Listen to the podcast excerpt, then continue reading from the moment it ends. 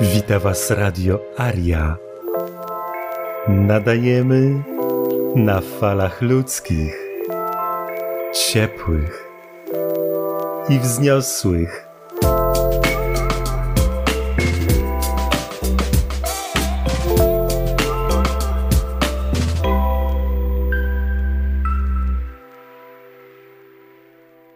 Rozdział szósty Skorpiony żydobolszewizmu W mentalności żydobolszewików, jeśli nie Żydów w ogóle, znajduje się podstawowy element natury skorpionów. W okolicznościach zaciekłej konkurencji, zwłaszcza zagrożenia, wzajemnie się wycinają. Przerażającym, niepojętym dla gojów dowodem na to jest m.in. rola żydowskiej policji w hitlerowskich gettach w Łodzi i Warszawie. Tak było w bandzie zwycięskich żydobolszewików. Tak było w gettach II wojny światowej, zwłaszcza w getcie warszawskim. Dwa tysiące żydowskich zbirów policji żydowskiej, bardziej bezwzględnych niż najbardziej okrutni esesmani. Żydobolszewickie skorpiony mordowały się z powodu konkurencji o łupy rosyjskich gojów, czego przykładem mord na Mojsieju Urickim, w nawiasie Mojżesz Berecki. Innych likwidowano niejako profilaktycznie, jak potencjalnych konkurentów do władzy. Spektakularnym przykładem był mord na Sergieju Kirowie, właściwie Kostrikow, zamordowanym w 1934 roku. Ten mord stał się dla Stalina i jego frakcji żydobolszewickich rzezimieszków pretekstem do rozpętania słynnych czystek lat 1936-1938. Rankiem 30 sierpnia 1918 roku przed siedzibą Petersburskiego Okręgowego Komisariatu Spraw Wewnętrznych i Komisji Nadzwyczajnej czeka rzekomo pojawił się rowerzysta odziany w skórzaną kurtkę i czapkę oficerską. Postawił rower w pobliżu drzwi i wszedł do środka. Był to dzień przyjmowania interesantów. Rowerzysta usiadł w pobliżu drzwi wejściowych. Nikt go nie legitymował. Mojżesz Berecki, wtedy już Mojsiej Uricki, przybył do budynku godzinę później. Zdążył już uzyskać przydomek rzeźnika Piotrogrodu. Jedną z wizytówek jego postawy jako rzeźnika Piotrogrodu było powiedzonko – że zamorduje każdego Rosjanina, który posługuje się literackim językiem rosyjskim. Rozgłaszał, że nie ma dla niego większej przyjemności, jak widok konających w mękach carskich monarchistów. Nagle w halu rozległo się kilka wystrzałów. To właśnie ten młody rowerzysta, rzekomo, podszedł do Ulickiego bez przeszkód, z bliskiej odległości położył go trupem. Morderca wybiegł na ulicę, wskoczył na rower i pognał przed siebie. Ruszył za nim pościg. Wtedy zamachowiec wbiegł do placówki przedstawicielstwa brytyjskiego, następnie opuścił go w przebraniu. Na widok czerwonogwardzistów otworzył do nich ogień, ale szybko został obezwładniony. Taka była oficjalna wersja. Całkiem nieprawdopodobna. Pewne jest tylko to, że nasz Mojżesz Berecki, alias Ulicki, padł wtedy w halu i już nigdy nie wstał. Zabójcą miał być żydowski student nauk technicznych, Leonid Kanegizer. Takie banialuki jak powyższa wersja zabójstwa opublikowano w Żydobolszewi w 1975 roku w książce pod tytułem Eliminacja antysowieckiego ruchu wywrotowego autorstwa towarzysza D. Golikowa. Doktor historii Sofinow opisał to samo zdarzenie w całkiem inny sposób w książce o historii Czeka wydanej w 1960 roku. Oto wersja Sofinowa. Kanegizer był agentem zarówno masona Sawinkowa, jak i agentem francuskim oraz angielskim, w sumie potrójnym. Felix Dzierżyński, w nawiasie Rufin, wydał rozkaz przeszukania ambasady brytyjskiej. Kanegizer był eserowcem, członkiem partii socjalrewolucyjnej, konkurencyjnej dla bolszewickiej. Wersja Sawinkowa była zbyt fantastyczna. Z kolei książka Georgija Nilowa w nawiasie Aleksandra Krawcowa, The Grammar of Leninism, gramatyka leninizmu, została wydana w Londynie w roku 1990. Autor zdyskredytował obie wersje. Głównie to, że Urycki został zastrzelony w halu, a w książce Sofinowa, że w biurze.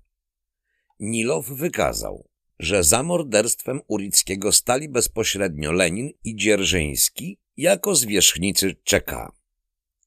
Wreszcie złoto partii Igora Bunicza wyjaśnia, że mord został zorganizowany przez protegowanego Dzierżyńskiego, Gleba Bokija, późniejszego następcę Dzierżyńskiego.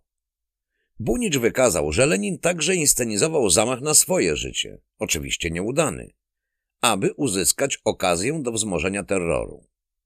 Drugi zamach był jednak prawdziwy i omal go nie unicestwił.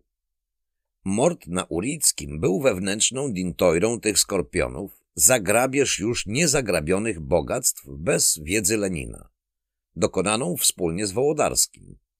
W nawiasie Mojsiej Goldstein i masonem Andronikowem, szefem czeka w Kronsztadzie.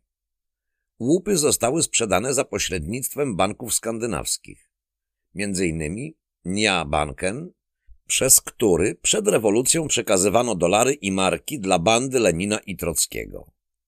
Były to głównie złote monety, biżuteria, obrazy. Morderstwo na Urickim i 17 lat później na Kirowie miały wspólną cechę. Zostały dokonane bez przeszkód ze strony szczelnej ochrony tych żydobolszewików. Kirowa oficjalnie zamordował niejaki Leonid Mikołajew. Obaj zostali zamordowani z wyraźnym profesjonalizmem i bez przeszkód. Obaj byli wcześniej ostrzegani. Z kolei obaj mordercy mogli bez przeszkód wejść do budynków pilnie strzeżonych. Obecnie jest już oczywiste, że mord na Kirowie został dokonany z inspiracji Stalina, choć nie istnieją dokumenty czy zeznania to potwierdzające. Kirow na tle sadysty Uryckiego był postacią wyróżniającą się wśród tych skorpionów.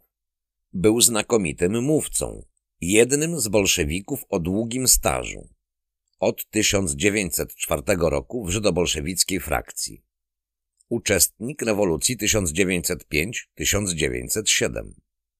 W czasie rewolucji październikowej dowodził walkami na Władykaukazie. Potem w ścisłym kierownictwie żydobolszewickiej partii. Członek biura politycznego.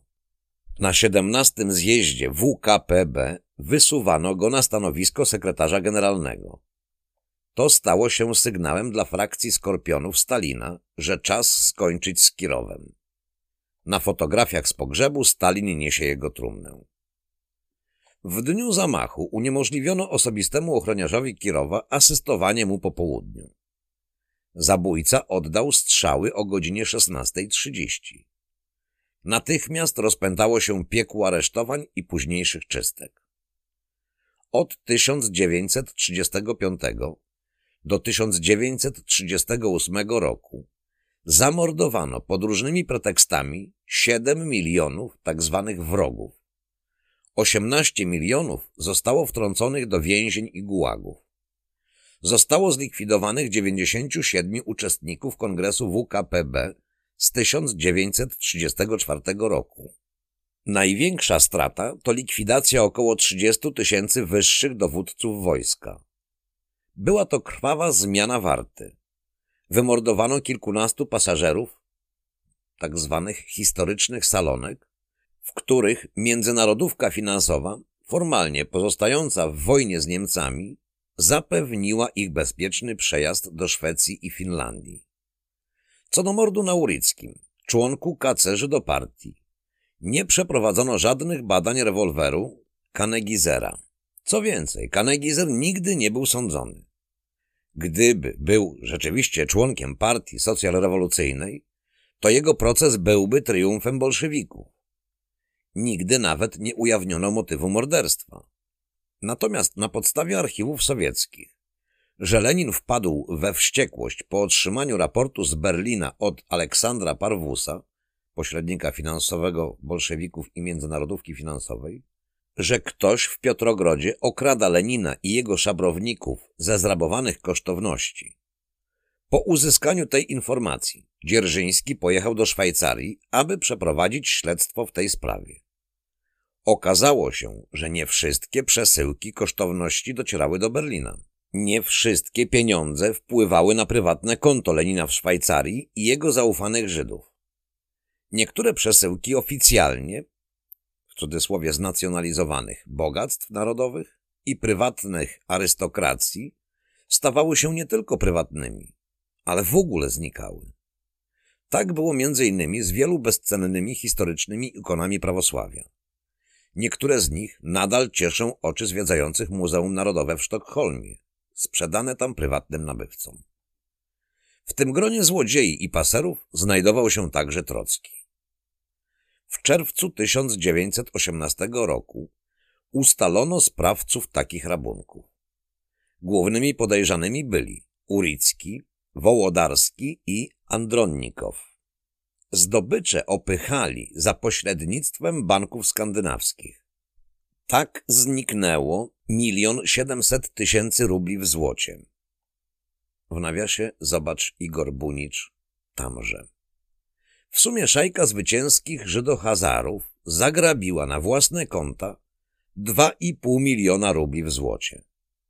Niektóre obiekty tej grabieży dotarły na oficjalne licytacje sztokholmskie jeszcze w 1995 roku, kiedy to Rosja zaczęła wykupywać m.in.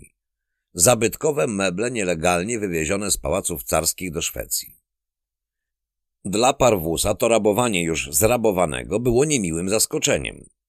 Budowniczowie ustroju sprawiedliwości i równości społecznej stawali w paskudnym świetle, głównie Uricki i Wołodarski.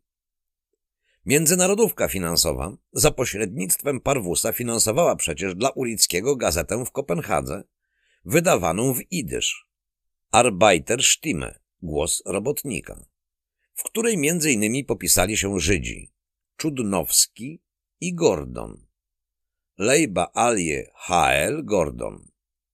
Ten drugi był łotewskim Żydohazarem i bliskim współpracownikiem Żydohazara homoseksualisty Zinowiewa.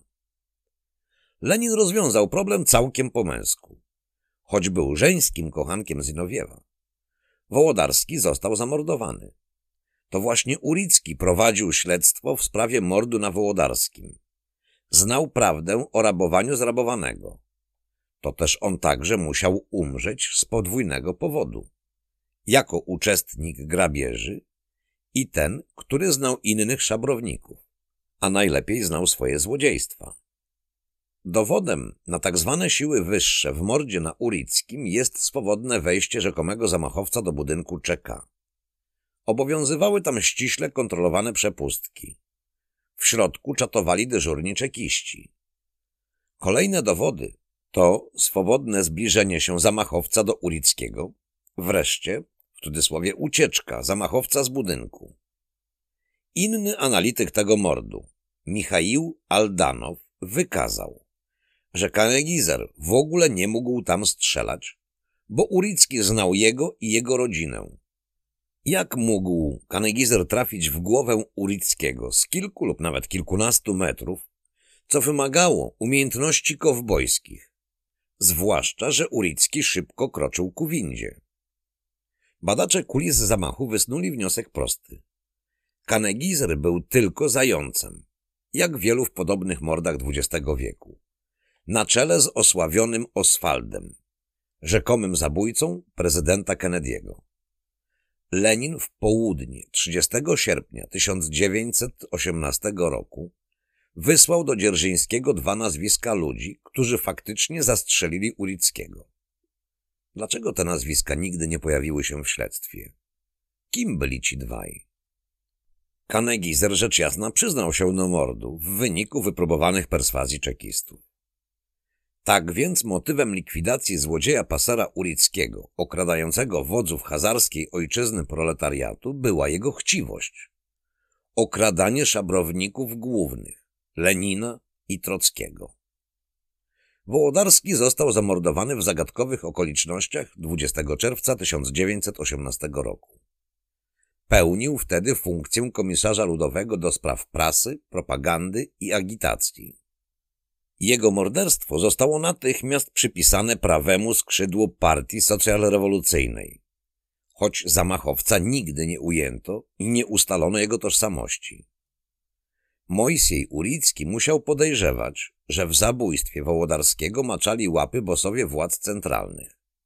To też odmówił, jako główny śledczy, uznania mordu na Wołodarskim za zamach eserowców, a to blokowało pretekst do rozpoczęcia krwawej rozprawy z eserowcami.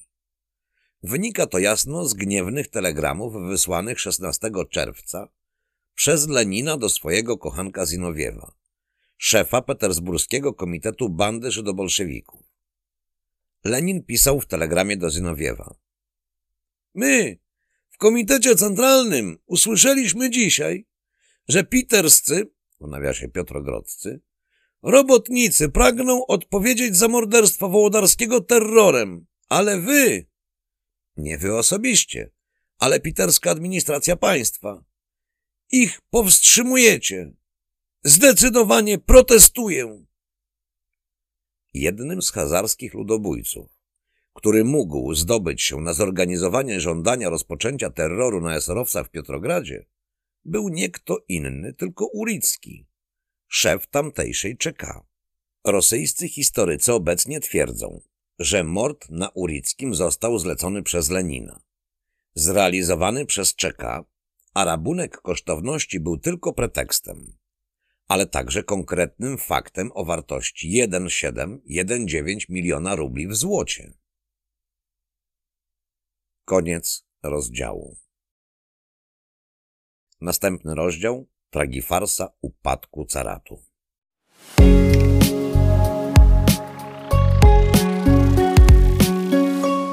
Radio Aria.